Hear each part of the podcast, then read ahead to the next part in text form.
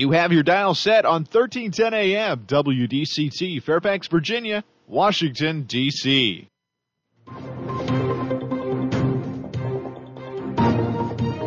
워싱턴과 미국, 그리고 세계의 흐름을 짚어보는 라디오 워싱턴의 시사 토크쇼. 워싱턴 전망대.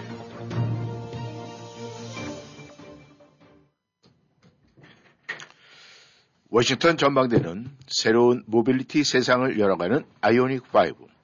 이 시대 가장 진화한 전기차. 완전히 새로운 현대 아이오닉 5 제공입니다. 청취자 여러분 안녕하십니까. 5월 26일 워싱턴 전망대 시작하겠습니다. 오늘은 목요일이죠. 미국에서 총기 난사 사건이 끊이지 않는 가운데 엊그제 또다시 비극이 발생했습니다. 텍사스 초등학교에서 어린 학생 19명, 또 선생님 2명 등 21명이 10대 고교생이 마구잡이로 쏜 총격에 숨지는 참사가 빚어졌습니다.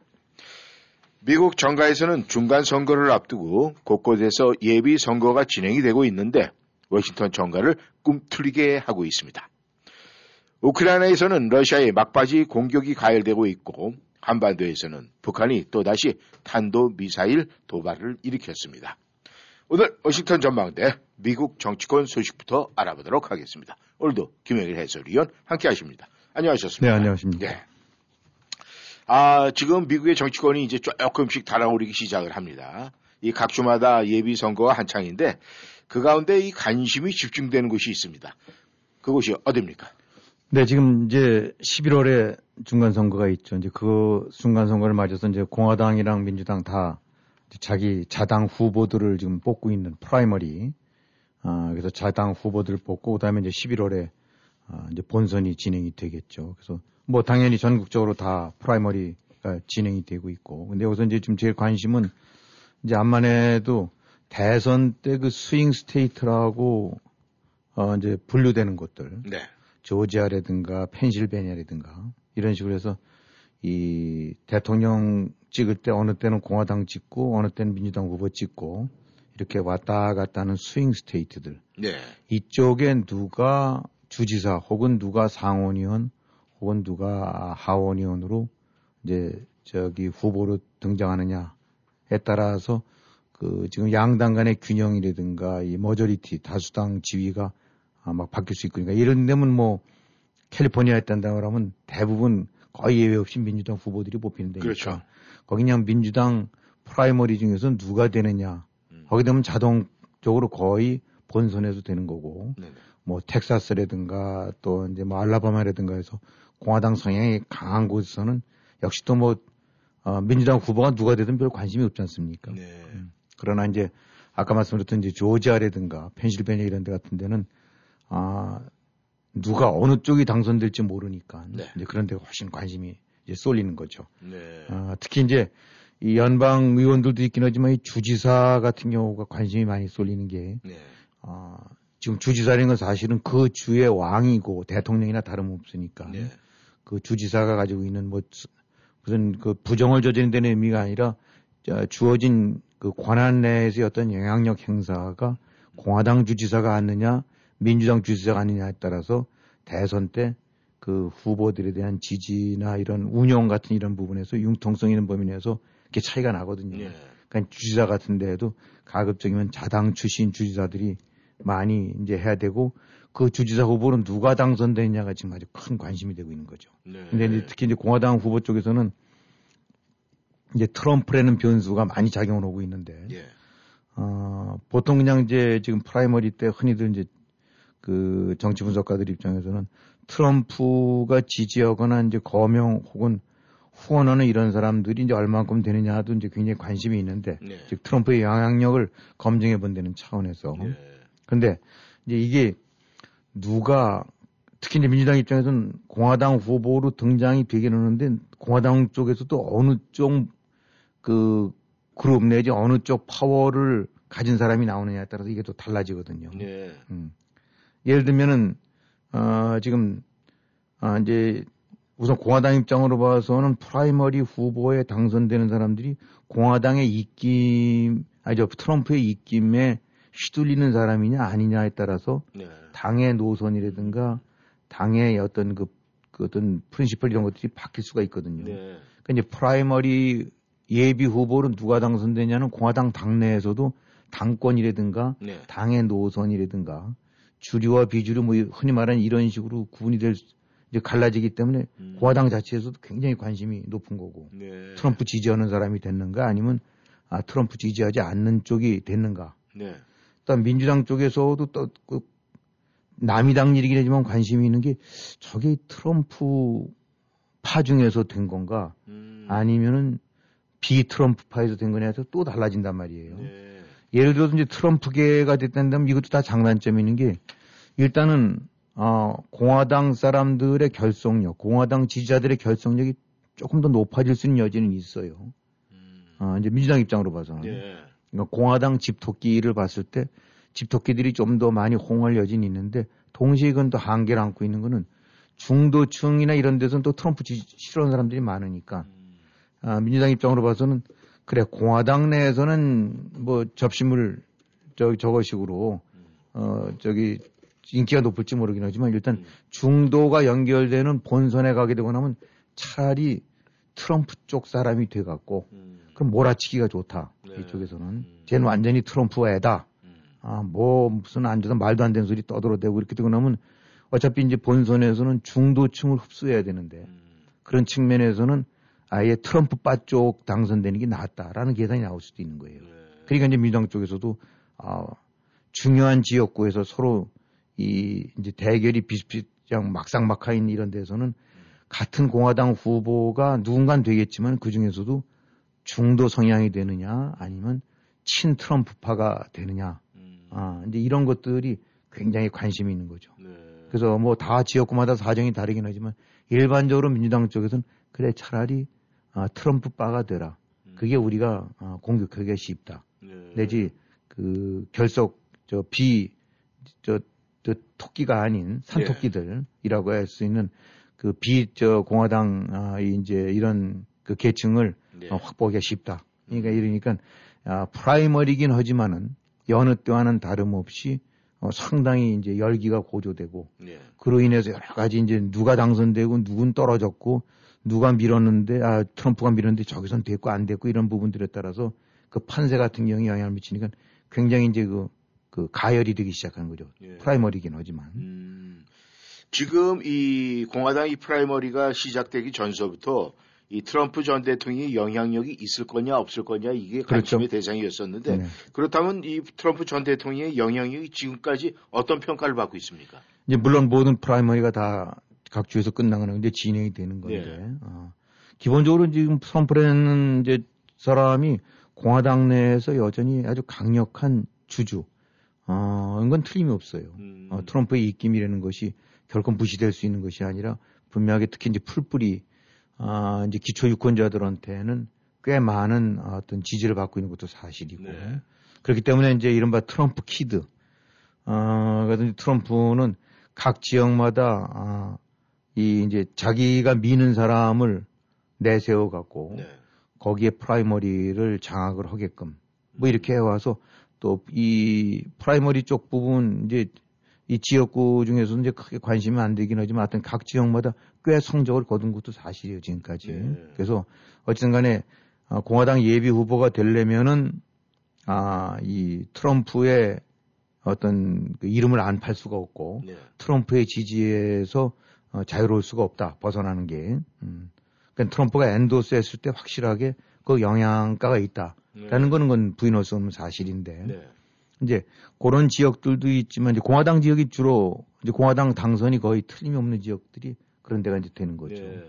근데 이제 공화당과 민주당 혹은 이제 중도층 세력들이 있고 그래서 엇비슷한 데는 이제 이거는 얘기가 지금 결과 달라지는 거죠. 네. 아, 그래서 트럼프 입김 통하는 데도 있고 아, 전혀 안 먹히는 데도가 있는 건데 이제 대표적인 것이 바로 이제 엊그제 있었던 조지아. 네. 조지아 같은 경우가 지난번 대선 때 이제 바이든으로 넘어와 갖고 아, 트럼프 입장으로 봐서 그냥 땅을 치면서 그다음에 각가지 이제 문제점이 나왔던 거죠. 그 주지사한테 아, 이른바 이 그거 저 이거 아니다라는 식으로 뒤집어라라는 음. 압박을 가했고 네. 또 조지아 주 국무장관 선거를 어, 담당하는 주 국무장관한테 네. 야 뭐 만 오천 표 얼마 지금 앞서고 있는 것 같은데 그 이상 찾아내서 뒤집어라 음. 라는 취지로 해갖고 이제 그 부분이 지금 선거법 위반이라든가 해서 이제 검찰 수사 대상이 되고 있는 거고 네. 예, 어쨌든 간발의 차이로 뒤진 조지아가 이제 공화당 주였고 네. 공화당 주지사였는데도 불구하고 트럼프 입장으로 봐서는 어, 자기가 진 데인데 뭔가 뒤집을 생각은 안 하고 그 선거 결과 맞다라고 공표해버리고 나니까 음. 완전히 이제 펄펄 뛰었던 데죠. 네. 그렇기 때문에 이번에 이제 프라이머리가 시작되면서 여러 가지 하트한 지역이 있었었지만 가장 이 중에서도 하트하고 하트했다는 데가 바로 이제 조지아였죠. 네. 그래서 이제 트럼프 입장에서는 아주 처음부터 벼르고 이제 조지아 주지사가 이제 캠프 주지사인데 이 캠프를 내가 낙선시키겠다. 음. 어, 아주 그냥 내 그야말로 몰고를 물고를 내버리겠다. 음. 라고 해갖고 이제 퍼듀라는 그, 그 공화당 출신 전 상원의원을 아주 개인이 찍어갖고 네. 당신이 나가서 쟤를 쫓아내쇼. 음. 라고 해서 돈도 많이 되고 그냥 그야말로 여론몰이도 해서 무지하게 공을 들였죠. 네. 근데 아 이제 결과적으로는 봐갖고 어 이 뭐 73점 몇 대 21점 몇이니까 그야말로 뭐 얘기도 못 꺼낼 정도로 음. 그냥 완전히 참패를 당한 거예요. 네. 73대 21이라고 한다는데 그러면 아13% 21% 정도 되니까 50% 포인트 이상의 차이가 난 거니까 뭐 이거는 비슷한 백중세가 아니라 그야말로 그냥 참혹할 정도로 패배를 당한 거니까. 네. 결국 이제 조지아 유권자들, 유권자들 중에서 좀 공화당, 이건 공화당 프라이머리니까. 예, 공화당 유권자들이, 아, 이제 한마디로 정치적인 해석은, 야, 이제 그 뭐 선거 도둑질 말했다 이런 거 더 안 믿어. 그러니까 더 이상 더 떠들지 말고, 음. 그 다음에 그때 선거 결과 제대로 된 거라고 저 인증했었던 이 캠프 주지사 말이 맞는 것 같아. 그러니까 이제 이렇게 돼버린 거죠. 예. 그러니까 이제 캠프 입장으로 봐서는 그야말로 모질게 그동안에 이제 공화당 내부에서 트럼프파 쪽 계열로부터 당했던 서러움에서 벗어나서 음. 어뭐 다시 이제 본선 게임을 하게끔 이제 이걸 인정을 받은 거고 네. 트럼프 입장으로 봐서는 그야말로 그냥 수건이었던 이제 공적 1호로 해서 어 저걸 했던 부분이 완전히 이제 그 체면이 구겨져 버린 거죠. 네. 이제 조지아 쪽에서는 그 외에도 그 또 특히 이제 그 주 국무장관 네. 아, 중무장, 주 국무장관 같은 경우도, 어, 역시, 이제 래펜스퍼거 국무장관 같은 경우가, 아, 이제 state of secretary니까, secretary. 예. 이제 선거 업무를 주관했는데, 이제 공격을 받고 막 트럼프한테 전화 받으면서 이거 어떻게 좀 뒤집어 봐라. 네. 라는 식으로 했는데 거부를 했으니까 공화당 이제 그 주, 그 트럼프 주류서부터 그야말로 그냥 뭐 엄청나게 예, 공격을 받았거든요. 그렇죠. 어, 그래서 역시 여기도 이제 트럼프가 어, 조디 하이스라는 이제 하원의원을 내세워 갖고 쟤 떨어뜨려라 음. 네가 해서 그냥 뭐 막강하게 밀어줬는데 역시 52.3 대 33.4니까 큰 차이로 패배를 한 거죠. 네. 예, 그나마나 50%가 안 됐어야 또 재, 재투표라도 한번 음. 뭐 저걸 할수 있는데 과반을 넘어버리기 때문에 네. 그 다음에 역시 또 이제 그 당시에 같이 관여했었던 주 법무장관 네. 주 법무부 장관도 역시 트럼프 쪽에서 이제 대항마를 내세워서 했는데 역시 거기도 졌어요. 네. 음, 그러니까 이 조지아의 공화당원들이 한마디로 트럼프의 저거에 이제 완전히 등을 돌려버렸다라고 음. 봐야 되겠죠. 그러니까 이제 트럼프 입장에서는 가장 이제 뼈 아픈 패배가 된 거죠. 네. 아, 주지사 쪽에서는 뭐 네브라스카라든가 이제 이런 데서도 어, 트럼프가 밀었던 주지사들이 이제 떨어졌는데 전체적으로 봐서는 아주 주요 지역 같은 경우 트럼프가 민 쪽이 된 거랑 민 쪽이 떨어진 거랑 대략 6대 4래니까 그래도 트럼프 쪽이 우세하다고 봐야 되겠죠. 네. 음. 대체적으로 아주 주요 관심 지역에서는 트럼프가 그래도 뭔가는 보여줬는데 음. 이제 지금 말씀드렸던 이제 조지아 같은 이런 데에서는 이제 완전히 등을 돌려버렸다. 음. 그래서 아 이제 현재까지 뭐 진행된 거로 갖고 이제 트럼프가 죽었다, 뭐 살았다, 여전하다라고 단정 짓긴 좀 어렵긴 한데, 네네. 아, 즉 공화당 내에서 이제 풀뿌리 그 기초상 저 유권자들 사이에서 여- 영향력은 여전하다고 봐야 되지만 이제 평가는 이제 좀 달라진 거죠. 네. 선거 전에 봤었을 때랑 이제 그 동안에 이제 호랑이다 내지 이렇게 했다가 네. 어, 이제 많이 그것이 격화돼 갖고 이게 아닌가벼라는 음. 이게 되는 거고. 그러니까 물론 종이 호랑이까지 전락된 건 아니지만은 네. 아, 이제 트럼프가 뭐 한다고 되는 것이 아니다라는 음. 식의 이제 어, 이런 평가가 나오게 된 거니까. 어쨌든 이제 트럼프 입장에서는 이번에 primary 때 자기의 입김을 탄 후보들이 많이 돼서 이른바 트럼프 kid들이 어, 장악을 많이 해야 네. 자기 영향이 커질 거 아닙니까? 음. 또 그렇게 돼야 이제 2024년 지금 저울질 하고 있는데 당내 경선 이런 것들에서도 어, 이제 그걸 살펴봐야 되는데 아, 아직까지 뭐 이제 primary가 다 끝난 것이고 이제 한참 진행 중이기 때문에 네. 최종적인 결과는 더 지켜봐야 되겠지만 현재까지 나타난 현황으로 봐갖고는 이제 트럼프가 영향력이 상당 부분 유지하고 있긴 하지만은 절대적인 영향력이라는 이런 단계에서는 벗어나서 어, 이제는 얘기는 좀 달라지고 있다. 네. 라는 식으로 정리를 할 수 있을 것 같아요. 네. 그렇다면은 지금 이제 primary가 진행 중에 어쩌면은 트럼프 대, 전임 대통령이 이 관심도가 굉장히 많을 수밖에 없겠네요. 만약에 이번 그 중간 선거에서 뭐 트럼프 진영이 아뭐 뭔가 지금 뭐 참패를 했다 그러면은 어, 그럼 많이 약화되죠. 2024년도 뭐 여러 가지 생각을 해봐야 될 것 같은데 그렇죠. 음. 그렇다면은 지금 진행되고 있는 이 상황에서 그 공화당 내의 그 대권 후보들이 그래도 뭔가가 지금 지금 뭐 아, 얼굴 모습을 보이고는 있지 않습니까? 그렇죠. 예. 지금 이제 후보들 이른바 뭐 한국식 표현은 되면 이제 잠룡들이죠. 네. 아, 거기서는 물론 이제 트럼프가 계속 저울질을 하고 있는 거고, 아, 이제 어떻게 될지 모르니까, 아, 일단은 계속 이제 냄새는 피우고 있지만은 아직까지 딱 부러지게 나서겠다라는 네. 얘기는 이제 안 하고 있는 상태지만 여전히 가장 뭐 제일 막강하고 유력한 후보라고 볼 수 있죠. 그 다음이 이제 뭐 이제 부통령 했던 펜스, 그 다음에 아, 이제 부상에 저 새로운 인물로 부상하고 있는 이제 그 플로리다 주지사 디샌티스 주지사, 그다음에 이제 폼페이오 전 국무장관, 폼페이오 전 국무장관의 이제 크리스티 전 뉴저지 주사 주지사, 네. 그 다음에 여기 이제 메릴랜드 이제 호간 어, 주사 같은 경우도 일종의 이제 잠재 후보로 네. 어, 그 역시 이제 거론이 되고 있는데 이번에 이제 조지아 주지사 그 후보 공화당 내 primary 때 아, 저 펜스랑 트럼프가 사실은 정면 격돌을 했어요. 네. 펜스는 이제 아, 이번에 됐든 그 저 켐프 주지사를 밀었고 네네. 이제 트럼프는 당연히 그 퍼듀를 음. 밀었는데 결과적으로는 이제 일단은 조지사 아, 저 조지아에서만큼 이제 펜스가 아, 이겼다고 봐야 되는 네. 거죠. 이제 펜스가 밀었던 쪽이 음. 큰 차이로 이겼으니까. 근데 일단 지금 잠룡들이 이제 그동안에는 숨 팍 죽이고 뭐, 아, 뭐 트럼프 나온다면 난 뭐 됐어라는 식의 것이 대체적으로 줄이고, 음. 그 다음에 이제 가상 여론조사 해 보고 나면 트럼프랑 이 잠룡들 간의 후보 간의 지지율 차이가 뭐, 뭐 1, 20% 차이가 나는 게 아니라 뭐 트럼프는 한50 나오고 딴 데는 네. 15, 16 이런 정도였는데 네. 지금 이제 트럼프의 영향력이 점점 점점 이제 쇠퇴해 가고 있다라는 측면을 보고 나니까 이제 잠룡들이 어, 아주 확실하게 눈을 반짝거리면서 이제 지켜보고 네. 있는 거고 이제 나올 거라고 보고 있는 거죠. 음. 일반적인 여론은 뭐 한 5, 60%쯤은 트럼프가 가장 유리한거로 나오는데 네 네.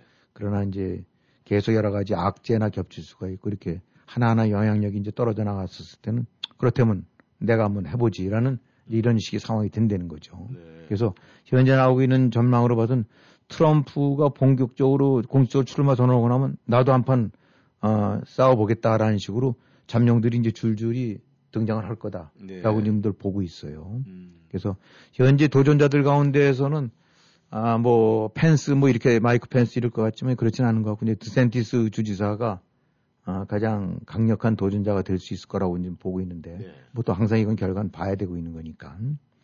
아, 근데 물론 이제 트럼프 자신은 내가 나가면 전부 그냥 한 큐에 끝내버린다. 음. 라고 좀 혼장담하고 있지만은, 네. 아, 당내에서도 분위기가 좀 바뀌고 있고, 일반 여론 쪽에서는 뭐 대체적으로 보게 될 땐 공화당 후보는 되, 되겠지만은 중산, 중도층이나 이런 데 엔티가 너무 많기 때문에 네. 전 백전백패다. 음. 그러니까 이제 공화당 입장으로 봐서는 굉장히 아, 이 조금 답답하죠. 음. 이게 아, 어, 이 대선이라는 건 이겨야 되는 건데 네. 공화당에서는 어떨지 모르긴 하지만은 아, 부- 본선에서 붙어갖고 워낙 엔티가 많고 음. 또 그동안에 그 이후로도 퇴임 후에도 한 부분들 같은 경우가 전체적인 화합이나 지지세보다는 계속 같은 행태를 걸어오고 나니까 네. 그래서 어 그렇다고 트럼프 이 당내 지지가 높은 거를 또 주저앉힐 수도 없는 거고 음. 그런 측면에서는 굉장히 부담이 되는 건데 일단 트럼프 입장에서는 뭐 초장부터 내가 나가겠다고 primary 전부터 하겠지만 주변에서 많이 말리고 있는 것 같아요. 이건 primary 보고 음. 소위 간을 보고 난 다음에 해라. 음. 그렇지 않을 경우에는 잘못하게 되면 우스운 꼴 된다. 아, 그래서 일단은 primary 역시 예상했던 대로 끝나서 전반적인 그 점수를 한번 쭉 성적을 놓고 이제 저 분석해서 할 네. 때까지는 이제 될 것 같, 아, 그때까지는 hold할 것 음. 같은데 아무튼 이번 primary가 좁게는 지방선거 같긴 하지만 네. 뭐 무슨 주지사 혹은 이제 연방 하원의원 혹은 또 뭐 검찰총장 이런 거긴 하지만 이 primary 결과가 공화당의 판세를 당내 역학을 구도를 설정을 하고 네. 그 당내 역학 구도에 따라서 트럼프의 다음 거취가 결정이 될 수 있고 음. 그 트럼프가 나오느냐 안 나느냐에 따라서 대선 결과도 달라질 수 있기 때문에 이것이 아름아름 최종적으로 미쳐지는 영향은 어, 미국의 대권까지도 영향을 줄 수 있는 거기 때문에 primary긴 하지만 지금 아, 워싱턴 정치권 입장으로 봐서는 예전 primary와는 달리 굉장한 관심 속에서 네. 아, 지금 그 상황들을 지켜보고 있는 상, 네. 어, 그런 상태입니다. 이 미국 정치가 이 여론몰이 정치인데 어쨌든 이 트럼프 영향력이 있는 사람들은 또 트럼프 전임 대통령도 마찬가지로 이 중간 선거가 끝나봐야 윤곽이 좀 잡힐 것 같네요. 그러면은. 네, 그래서 이제 정치 분석가들 뭐 이렇게 또 나오는 걸 보게 되고 나면 이제 한편으로 이제 트럼프는 아니 이제 같다라고 하는 그 근거 중에 하나는 그 통상 미국이 이제 양당 정치제인데 예, 오랫동안 공화민주당 그래서 일종의 공화는 공화대로 민주는 민주대로 해갖고 토백이들이 그것이 이제 당의 본류를 당의 음. 줄을 형성해 왔는데 사실은 이제 트럼프 같은 경우는 2단이었거든요. 예. 아, 공화당도 워싱턴 내 기반이 있는 것도 아니고 공화당 당내에서도 오랫동안 당료로서 혹은 어, 공화당 당원으로서 커온 것도 아니고 네. 그러니까 완전히 2단. 음. 그래서 이제 사- 흔히 말하는 2단이라기보다 이제 여기서는 당, 저 정치 쪽에서는 이제 제3당과 같은 음. third party 같은 그런 존재였는데 네. 이제 공화당 아, 정치 분석가들 같은 경우는 이 third 미국에서의 third party 제 3당 세력이라는 거는 길어봐야 한 세대 이상은 못 간다. 음. 결국은 공화나 민주나 다 토박이 원류 중심으로 해서 재편이 돼가는 거기 때문에 그런 점에서 지금 공화당의 원류 내지 주류는 이제 매코널이라고 할 수 있는 그런 이제 그런 그 이제 토백이들이 주류라고 할 수 있겠죠. 네. 군 정치 네. 그야말로 정치인들. 그래서 그 트럼프의 제3당 실험은 지난번으로 끝난 거고 음. 점차적으로 이제 아마 퇴색이 돼갈 거다 이런 그 일환이 이제 이번에 어, 조지아에서 대표적으로 보여준 거고 점점 그 경향이 강해질 거다라고 얘기하는 거니까 뭐 하여튼 장담은 못하지만은 네. 아까도 말씀드린 대로 전체적으로 이제 트럼프의 영향력이나 입김은 분명하게 아, 이제 퇴조 이유는 보이는 건 사실이다. 네. 어, 그렇게 정리할 수 있을 것 같아요. 어, 청취자 여러분께서는 워싱턴 전망대 함께하고 계십니다. 전하는 말씀 듣고 다시 돌아오겠습니다. 붐! 달콤하기로 유명한 제스프리 썬골드 키위 시즌이 시작됐습니다. 비타민과 미네랄이 20가지 이상 제스프리 키위 한 알이면 비타민C 하루 권장량 100% 충족. 달콤한 맛의 제스프리 썬골드 키위는 한국 마켓을 비롯한 여러 아시안 마켓에서 판매하고 있습니다. 선물용으로도 인기가 좋은 제스프리 썬골드 키위 지금 구입하세요.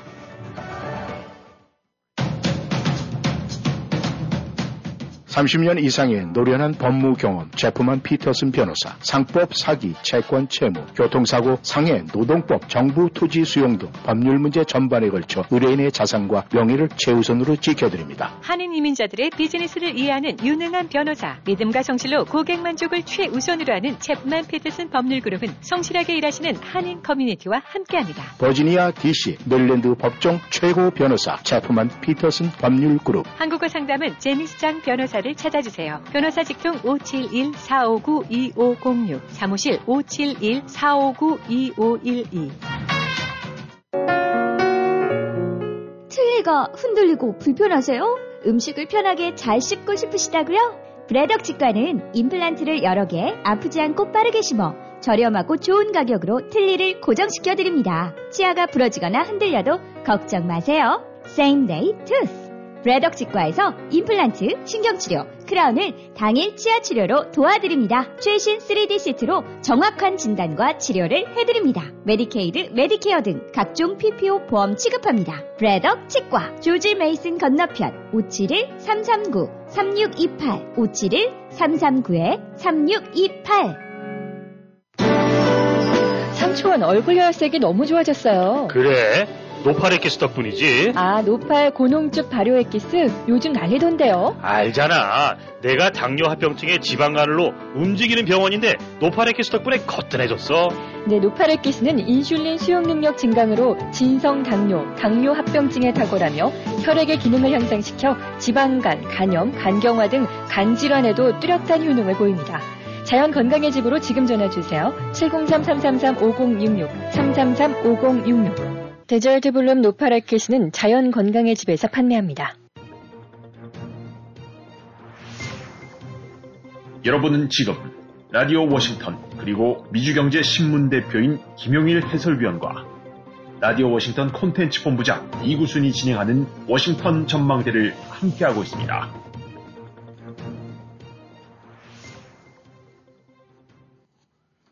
전하는 말씀 듣고 다시 돌아왔습니다.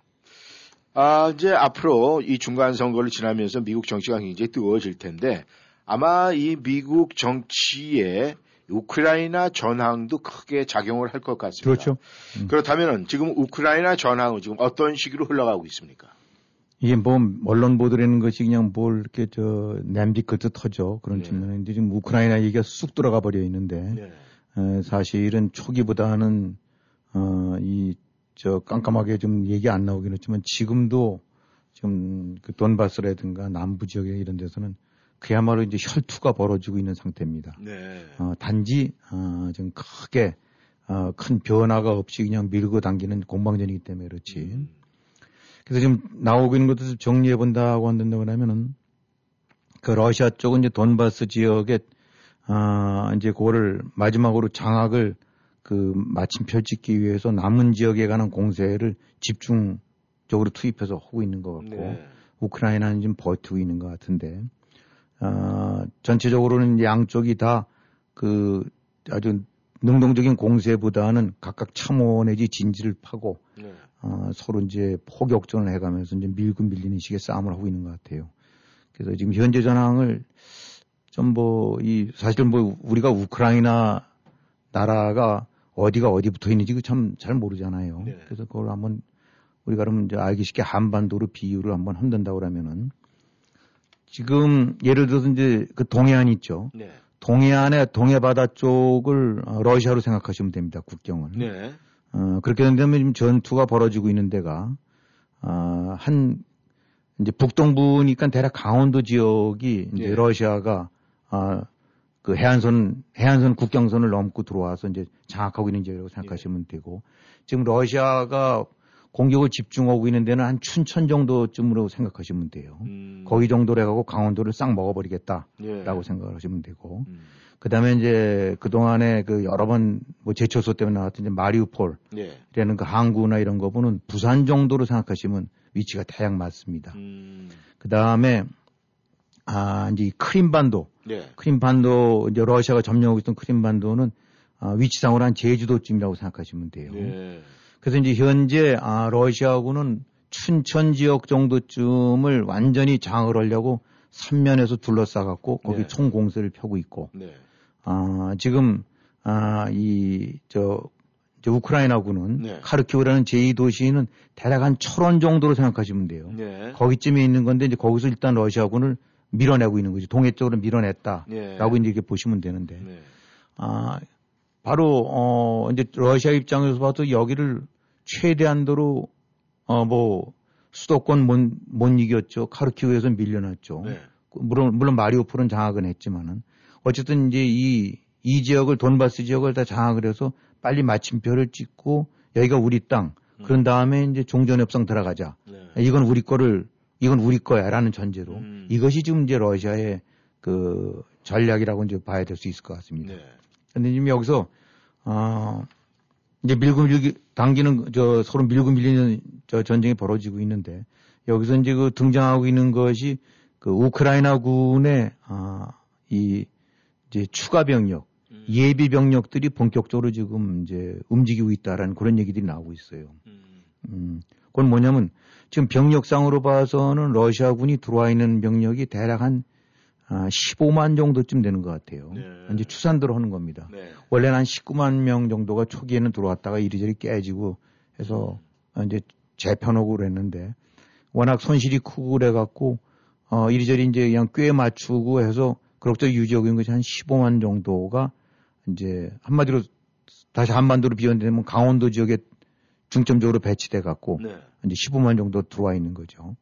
근데 우크라이나군은 물론 정규 병력은 20몇만 명밖에 안 됐고 그다음에 전쟁 중에 많이 손상이 됐어서 역시 줄어들었겠지만은 네. 단지 여기서 이제 우, 달, 아, 또 다른 변수가 뭐냐면 우크라이나군의 예비 병력입니다. 음.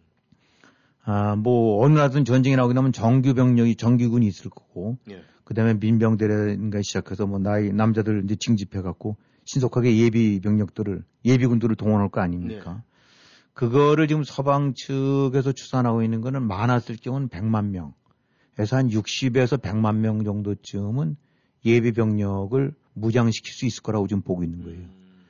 근데 지금까지 이제 벌였던 전쟁은 어, 대부분 정규 병력끼리 싸움이었고 네. 중간 중간에 뭐 이렇게 게릴라 형식으로 했겠습니다만 일단 이 예비 병력들은 어, 어, 상당수가 그대로 지금 이제 저 준비돼 있다라고 봐야 되겠죠.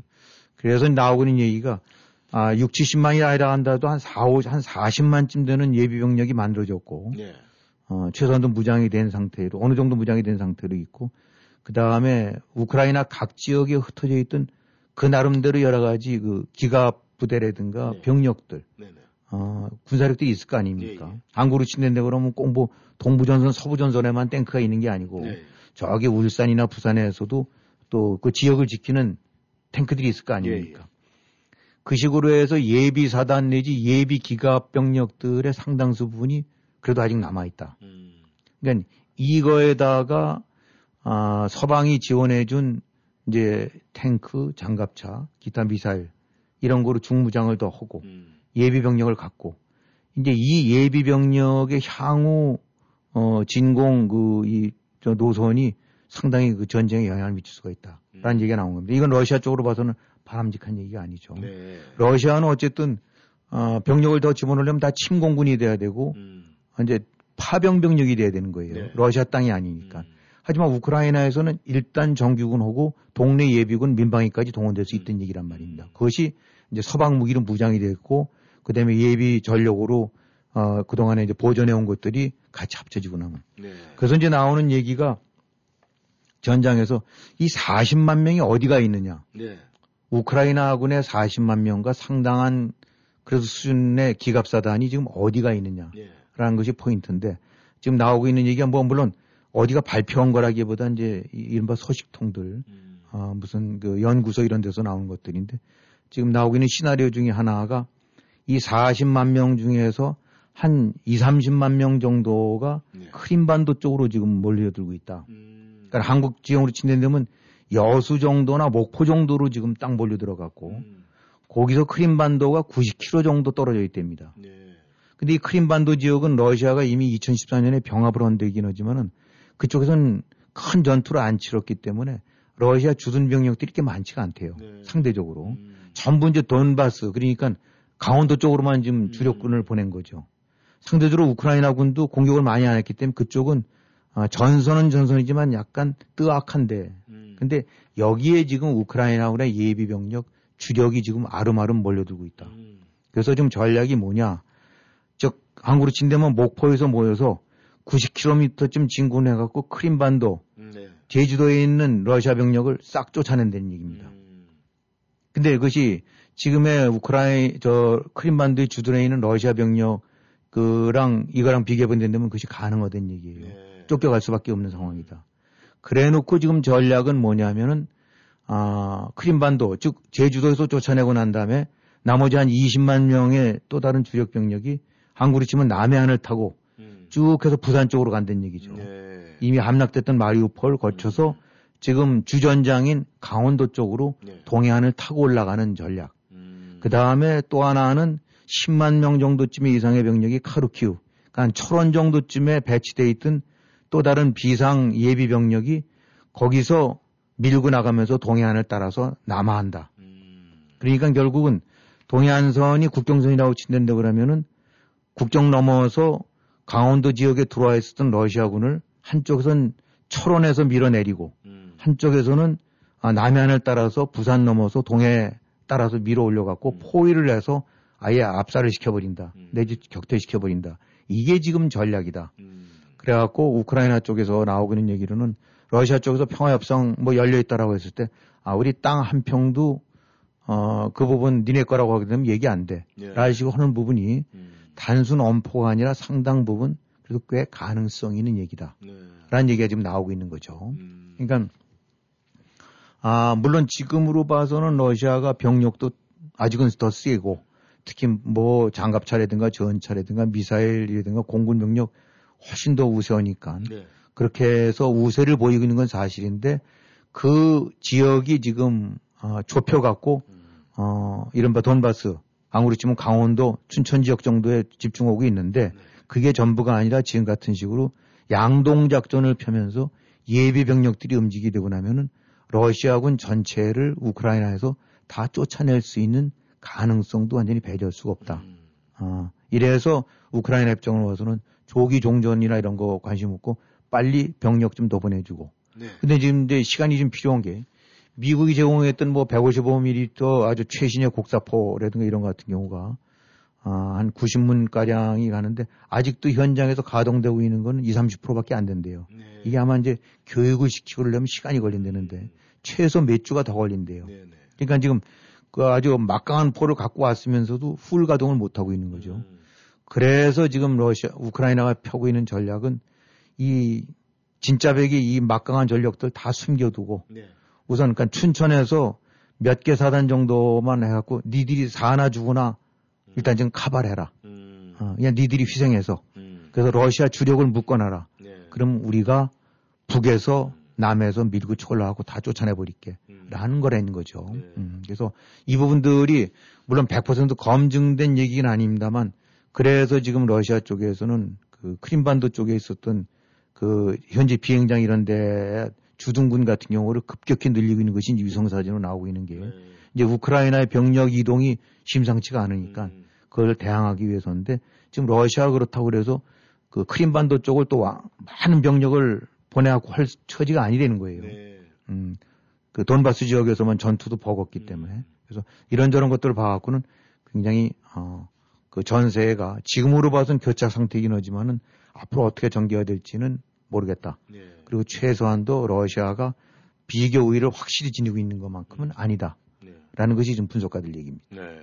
아, 그리고 일부 언론에서는 그 미국에서 어, 그 우크라이나에 제공한 그 곡사포 같은 경우 신형 곡사포가 굉장한 위력을 떨치고 있다고 그러더라고요. 그렇죠. 예. 그래서 지금 이제 그게 추가 지원이 돼서 완전히 배치 완료가 되면은 뭐 러시아도 어떻게 장담을 못 한다 뭐 그런 얘기도 들리고는 있습니다만은 이제 또 한쪽에서는 지금 이 러시아 이제 경제 제, 그 제재 문제가 지금 나오고 있는데 이 러시아가 디폴트 위기다 뭐 이런 얘기가 지금 나오고 있습니다. 네. 근데 이 디폴트라는 게 원래 돈을 못 갚을 때 문제가 생기는 건데 이 러시아에서는 돈을 갚겠다라고 하는데도 갚게 디폴트 하는 현상이 거죠. 나온다는데 이게 어떻게 된 겁니까 이거? 그러니까 이게 25일, 오늘 26일이죠. 예, 오늘 어제로 해서 이제 만기가 끝난 것 같은데, 네. 아, 디폴트라는 거는 말, 말씀대로 이제 돈을 갚겠다라고 하는데 이제 돈이 없을 때, 네. 아, 이제 그런 상태가 나는 건데, 일단 지금 달러를 이제 결제나 이런 거를 봉쇄를 해버리고 나니까, 네. 아, 그러면서 이제 국채 이자, 러시아 국채 같은 거를 샀던 사람들한테 그 배당금을 줘야 될 거 아닙니까? 네. 그러려면 러시아가 돈을 송금을 해야 돼요. 음. 이제 미국에 있는 뭐 홍길동이라는 사람이 러시아 국채를 10만 불어치 샀다. 네. 그럼 뭐 거기에다 이자로 한 5천 불 받을 게 있다. 음. 그럼 러시아에서 미국으로 송금해야 될 거 아닙니까? 그렇죠. 이제 그걸 그것이 좀 막혀 있는 상태죠. 음.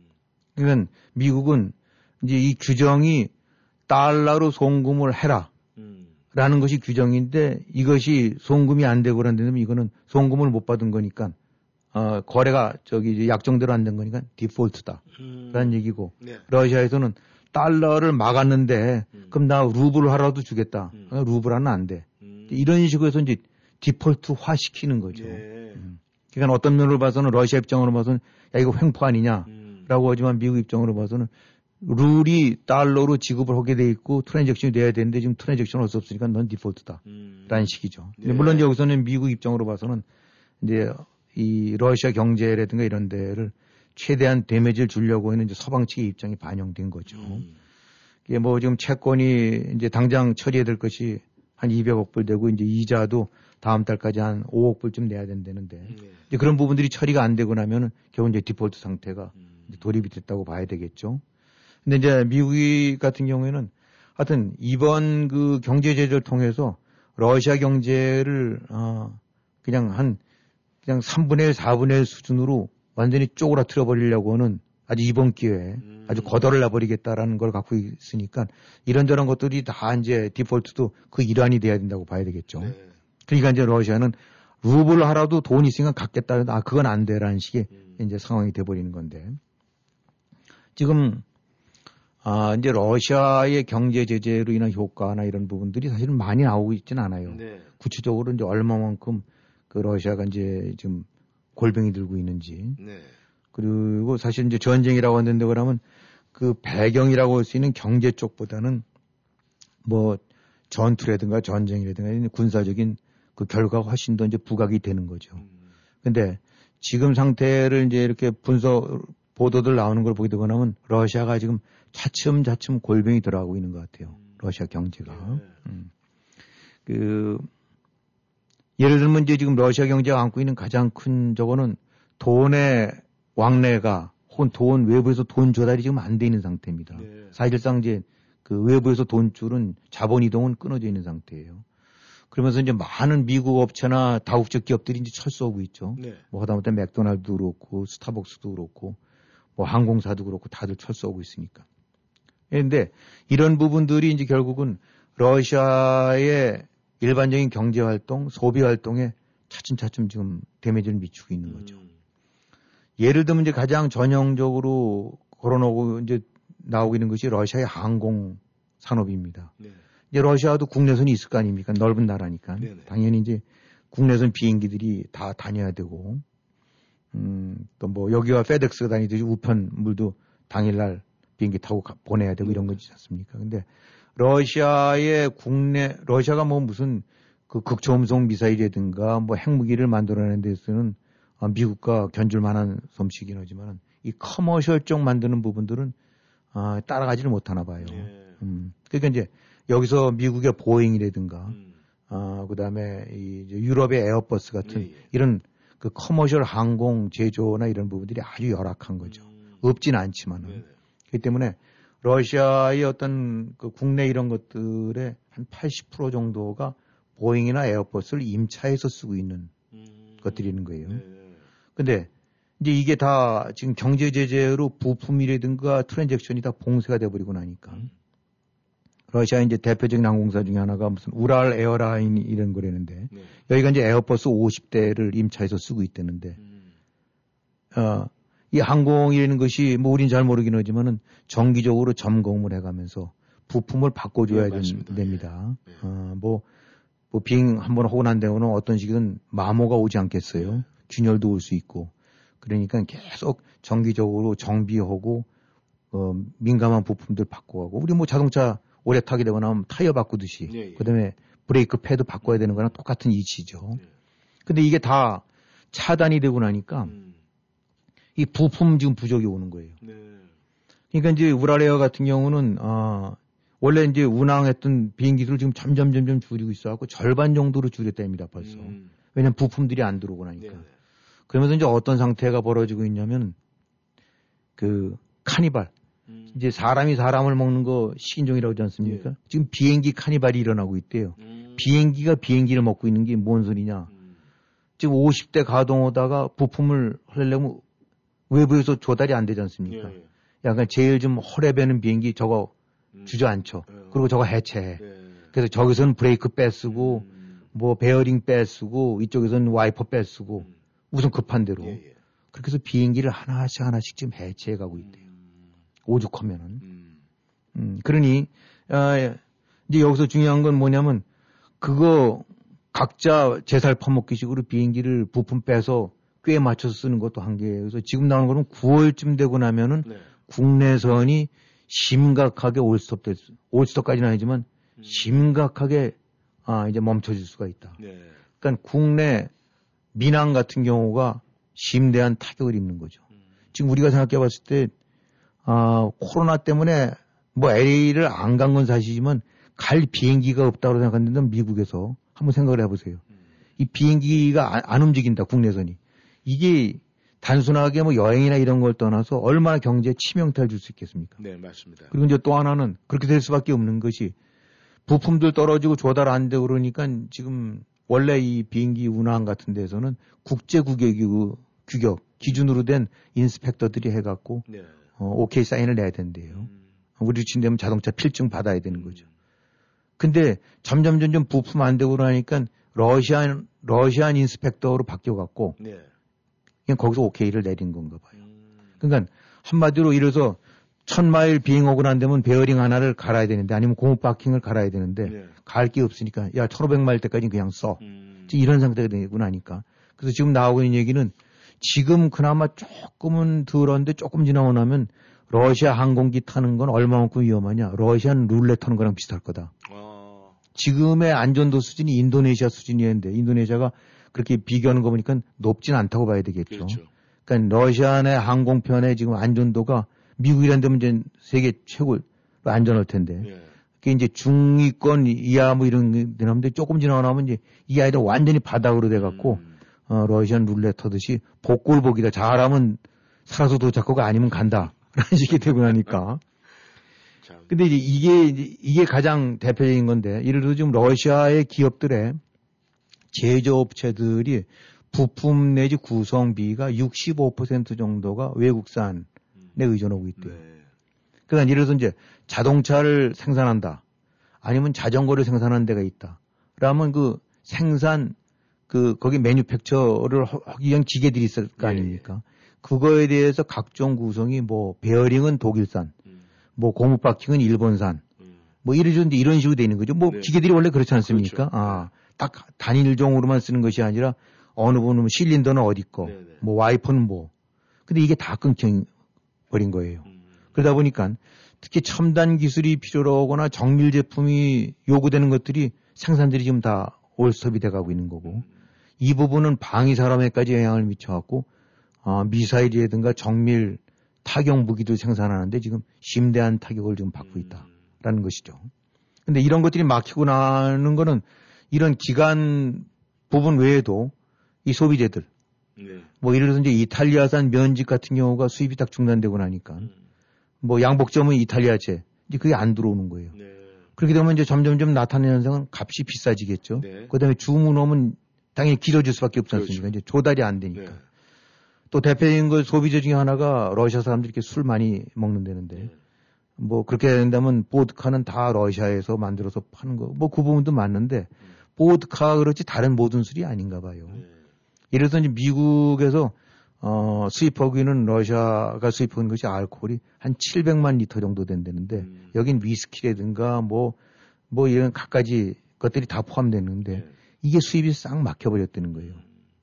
그러니까 술이 막히니까 이제 우리가 말하면 갖고서 아무 데나 가서 우리는 뭐 술 먹을 수 있고 음. 살수 있고 뭐 칵테일 먹을 수 있고 근데 이런 부분이 좀 안 된다는 거예요. 네. 아름아름 좀 안 돼 갖고. 그래서 이런 부분이 항공이나 뭐 술 이런 것뿐만 아니라 모든 정도의 어, 공산품과 소비 제품들 네. 쪽에 지금 아름아름 번지듯이 번져가고 있다는 얘기죠. 음. 근데 이 먹거리 그래도 무슨 뭐 빵이라든가 뭐 이런 것은 먹거리는 그럭저럭 조달이 좀 되나 봐요. 자체 생산품으로. 좀 조악해 주더라도. 그러나 다양성이 뚝 떨어지는 거죠.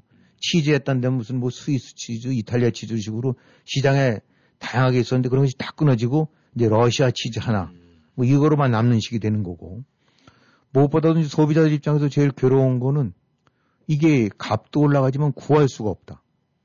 아, 이런 부분. 그래서, 그래서 이제 이 러시아 사람들 같은 경우가 원래 그 소련 때부터 물자 부족에서 익숙했기 때문에 이 번호표라는 것이 아주 거긴 익숙하대요. 네. 그래서 이제 하게 되고 나면 술을 사온다. 음. 보드카 아니면 저 스카치 위스키를 하나 산다. 그럼 우리 가서 곧장 사긴 하지만 번호표를 받는 됩니다. 네. 그럼 그것이 보통 몇 시간쯤 뒤에 오는 거로 됐다. 요즘은 며칠로 갔고 음. 조금 있으면 몇 주로 가고 조금 있으면 이제 몇 달로 갈 수 있다는 네. 그런 상황이 전개된다는 거예요. 그러니까 뭐 가구 제품 우리 뭐 2, 3주는 걸릴 수 있긴 하지만은 뭐 보드카 아니면 양주를 하나 사는데 3개월 기다려야 된다는데 이거는 상황이 어떻게 되는지 이제 짐작이 갈 수 있는 네. 거죠. 근데 지금 러시아가 지금 안고 있는 가장 큰 문제는 이런 이제 소비재도 소비재지만은 러시아도 나름대로 또 어, 뭔가 이제 첨단 제품, 정밀 제품 같은 경우들을 생산하고 기술 개발해야 되는데 네. 이 소프트웨어들이 엄청나게 필요하대요. 음, 그러니까 반도체와 연관된 제품을 만들려면 그 반도체에 미국 기술이 들어가 있는 소프트웨어를 사용할 수밖에 없는데 네. 그것이 사용이 안 된다는 거죠. 음, 그러니까 한마디로 미 러시아 입장에서는 IT 쪽으로 계속 정진해 나가야 되는데 그거를 뒷받침할 만한 소프트웨어나 이런 부분들이 기술이 차단돼 버리는 거죠. 네. 그러니까 이러한 상태이기 때문에 아 지금 결국은 전체적으로 산업 기술, IT나 이런 걸 포함해 드는 것들이 지금 쭉쭉쭉쭉 뒤로 쳐지고 있어 갖고 네. 어 이것이 장기화되고 났었을 때는 완전히 second generation식으로 더 뒤로 밀려버린다는 거죠. 음. 그렇지 않아도 소비재 쪽은 뒤로 쳐져 있는데 그래서 지금 현재 상태에서는 아 이 러시아가 외형적으로 봐서는 뭐 아직도 알통도 있고 팔다리가 멀쩡해 보이긴 하지만은 음, 속으로는 몸통은 지금 경제라는 몸통은 네. 완전히 골병이 들어가고 있다 지금. 음, 그래서 이 부분이 장기화되고 나면은 러시아가 견디기가 어려울 거다라는 네. 얘기가 좀 나오고 있는 거죠. 이 서민 경제가 이제 붕괴가 되면은 이제 군중 심리로 이- 이제 향해 가지고 말이죠. 예. 이 군중 심리 때문에 이제 폭동이 일어나고 그렇게 되면은 이제 일반 뭐 이 군중들이 모여서 이 데모가 시작되면서 이제 정치까지 위협을 받게 되는데 이 푸틴이 여러 가지로 아주 골치 아프게 생겼습니다. 네, 그래갖고 지금 어, 이 외형적으로는 지금 러시아 경제가 뭐 견딜만하다. 예. 이제 루브라도 뭐 많이 회복이 됐고 네. 또뭐 좀 이자율 같은 경우도 원래 20%로 확 올렸다가 다시 11%로 내리고 해서 이렇게 된다는데 예. 아 이런 부분이 이렇게 해서 러시아에서 나오는 얘기는 지금 돈이 많은 건 사실이다. 음, 어, 어차피 원유 팔아서 이런 것에서 달러들 들어오고 나니까. 예. 근데 돈 많으면 뭐냐? 음, 살 물건이 없고 음, 어, 수입이 중단돼 버렸는데 네. 그 다음에 동시에 공장 가동이 중지되기 시작하니까 네. 당연히 그러면 이제 고용 인력들이 적어되지 않겠어요? 그렇죠. 줄어들지 않겠어요? 그러니까 이제 푸틴이 가장 최근에 한 거는 연금도 한 10% 올리겠다. 음, 그다음에 보조금도 좀 늘리겠다. 네. 그다음에 위로금도 좀 더 주겠다라고 해서 지금 돈으로 저걸 하려고 하는 것 같아요. 네. 당연히 이제 지금 캐시플로우는 되니까. 음, 그러나 지금 쭉 설명드렸던 대로 각 산업 부분에서 물류가 막히고 어, 그렇게 된다면 당연히 제조가 떨어지고 예. 제조 quality와 quantity 양쪽이 다 떨어지고 그러면 일자리 줄어들고 소득 줄어들고 그것이 GDP에 영향을 미치고 네. 기술 수준은 전체적으로 낙후돼 가고 있고 음, 또 그 낙후되는 것이 점점 이제 behind 되는 것이 폭이 커지고 음, 이런 식이니까 이거는 전혀 겉으로 숫자로는 안 나타나는 그래서 바로 이제 골병이라는 거죠. 네. 그래서 이 시기 계속됐을 경우가 얼마까지 버틸 수 있느냐인데 전문가들 얘기로는 이런 상태로 6개월쯤 지나고 나면은 경제적으로 뒤처지는 것이 5년 이상씩 격차가 난답니다. 네. 지금 한참들 뭐 하루가 다르게 경쟁들 하지 않습니까? 네, 예. 그러니까 6개월 뒤로 손 묶어 놓고 있거나 하면 음, 그걸 따라가려면 5년 이상 격차가 난다는 거니까 음, 러시아 입장으로 봐갖고는 견딜 수 없는 상황이 되는 거죠. 네. 음, 그러니까 이제 방산 제품들도 음, 어, 첨단 무기라든가 이런 부분들 조달이 안 되니까 네. 어, 결국은 아까 그 비행기 잡아먹듯이 음. 지금도 일단 재래식 병기들 갖고 조달을 하는데 똑같은 양상이 일어나고 있다는 거예요. 네. 무기고에서도 다 빼내갖고 음, 옛날 탱크에서 다 해서 어느 건 뚜껑 꺼내고 어떤 건 캐, 저기 저 캐터필러 꺼내고 음, 어디는 뭐 저기 마개 꺼내고 그렇게 해서 조립을 하고 있다는 거서 현재 상태까지 조달은 되는데 네. 추가 생산이 안 되고 특히 정밀 무기들 같은 경우가 음. 잘안 되고 있다. 예. 이 러시아 사람들이 굉장히 다혈질이거든요. 네. 근데 이제 이, 뭐 한쪽에서 그런 우스갯소리도 나와요. 이 미국에서 이 버번 위스키, 진빔하고 잭 다니엘이 이 러시아 사람들 입맛을 다 배려나가지고 말이죠. 그게 수입이 안 되면 열받아가지고 그 사람들이 폭동의 주범이 될 거다 뭐 이런 얘기도 나오더라고요. 아니 그 맥락 속에 바로 그런 내용도 들어있는데 그래서 저- 제가 생각할 때 얼핏해도 야 여기 무슨 뭐 보드카서부터 시작해서 네. 술 했다면 러시아 아닌가 했는데 아, 물론 보드카 자체로는 high quality를 지니고 있을지 모르긴 하지만은 아, 이 그 부분이 의외로 술에 관한 것이 damage가 커갖고 네. 러시아에서는 술이 이게 지금 어딘가 병목 현상이 일어나고 되고 나면 네. 엄청난 뭐 우리로서는 좀 이해는 안 가지만 엄청난 그 반향 그 네. 반발이 커진답니다. 그래서. 그래가지고 이 다혈질이 그 사람들은 이술 없으면은 이 생활이 안 된다고 그러더라고요. 그래서 아무튼 이 러시아 문제가 이 푸틴이 여러 가지 국내 사정을 모를 리는 없을 거예요. 그렇겠죠. 음. 알고는 있을 텐데 그럼에도 불구하고 지금 밀고 나가는 이유는 아마 본인의 어떤 생명줄에 뭔가 위협을 느껴서 그런 거 아니겠습니까? 어쨌든 뭐 지금 서방 분석가들 얘기는 러시아 입장으로 봐서는 뾰족한 답이 없어요. 예. 여기서 물러갈 수도 없고 더 공격하자니 여력이 여의치가 않고 네. 그러니까 아, 지금의 전략은 돈바스 지역 네. 거기만 해서 딱 해서 해갖고 그냥 여기 우리 땅 음. 요걸 토대로 해서 한번 협상하자. 네. 아, 더 이상은 이제 확전할 여, 여력이 없으니까 음. 확전 버리기 전에는 네. 바로 이제 어쩔 수 없이 지금 호랑이 등에 타면서 내릴 수도 없는 네. 더갈 수도 없는 그렇다고 뭐 어떻게 그 방법이 없는 상태라고 네. 지금 러시아가 그런 측면에서는 궁지에 몰려 있다고 봐야 되겠죠. 네.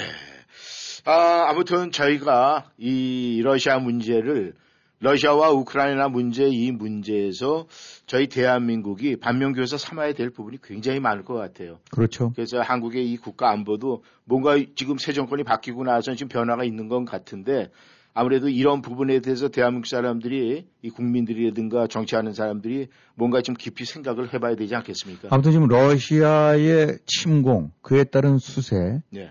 어, 그와 연관된 국제사회 움직임, 또 제재, 또 각종 이제 구체적으로는 전쟁과 관련돼서는 각종 형태의 무기들의 장단점, 네. 전략 이런 부분들 하나가 전 세계가 지금 어떤 면으로 봐서는 러시아와 우크라이나의 전쟁을 보면서 아, 작게는 자, 좁게는 전쟁 그 자체 무기서부터 시작해서 경제, 팡, 주도권, 뭐 국제 정치 이런 모든 것들에 엄청나게 큰 반향과 시사점을 주는 네. 그래서 하나의 앞으로 뭐 2차 대전, 1차 대전과 같은 큰 규모의 전쟁은 아니지만 음. 러시아 우크라이나 전쟁은 향후 국제 사회 내지 질서 뭐 이런 것들 모든 체계에 큰 영향을 주는 그런 변곡점으로 좀 작용될 것 같은 이제 그런 분석들입니다. 네.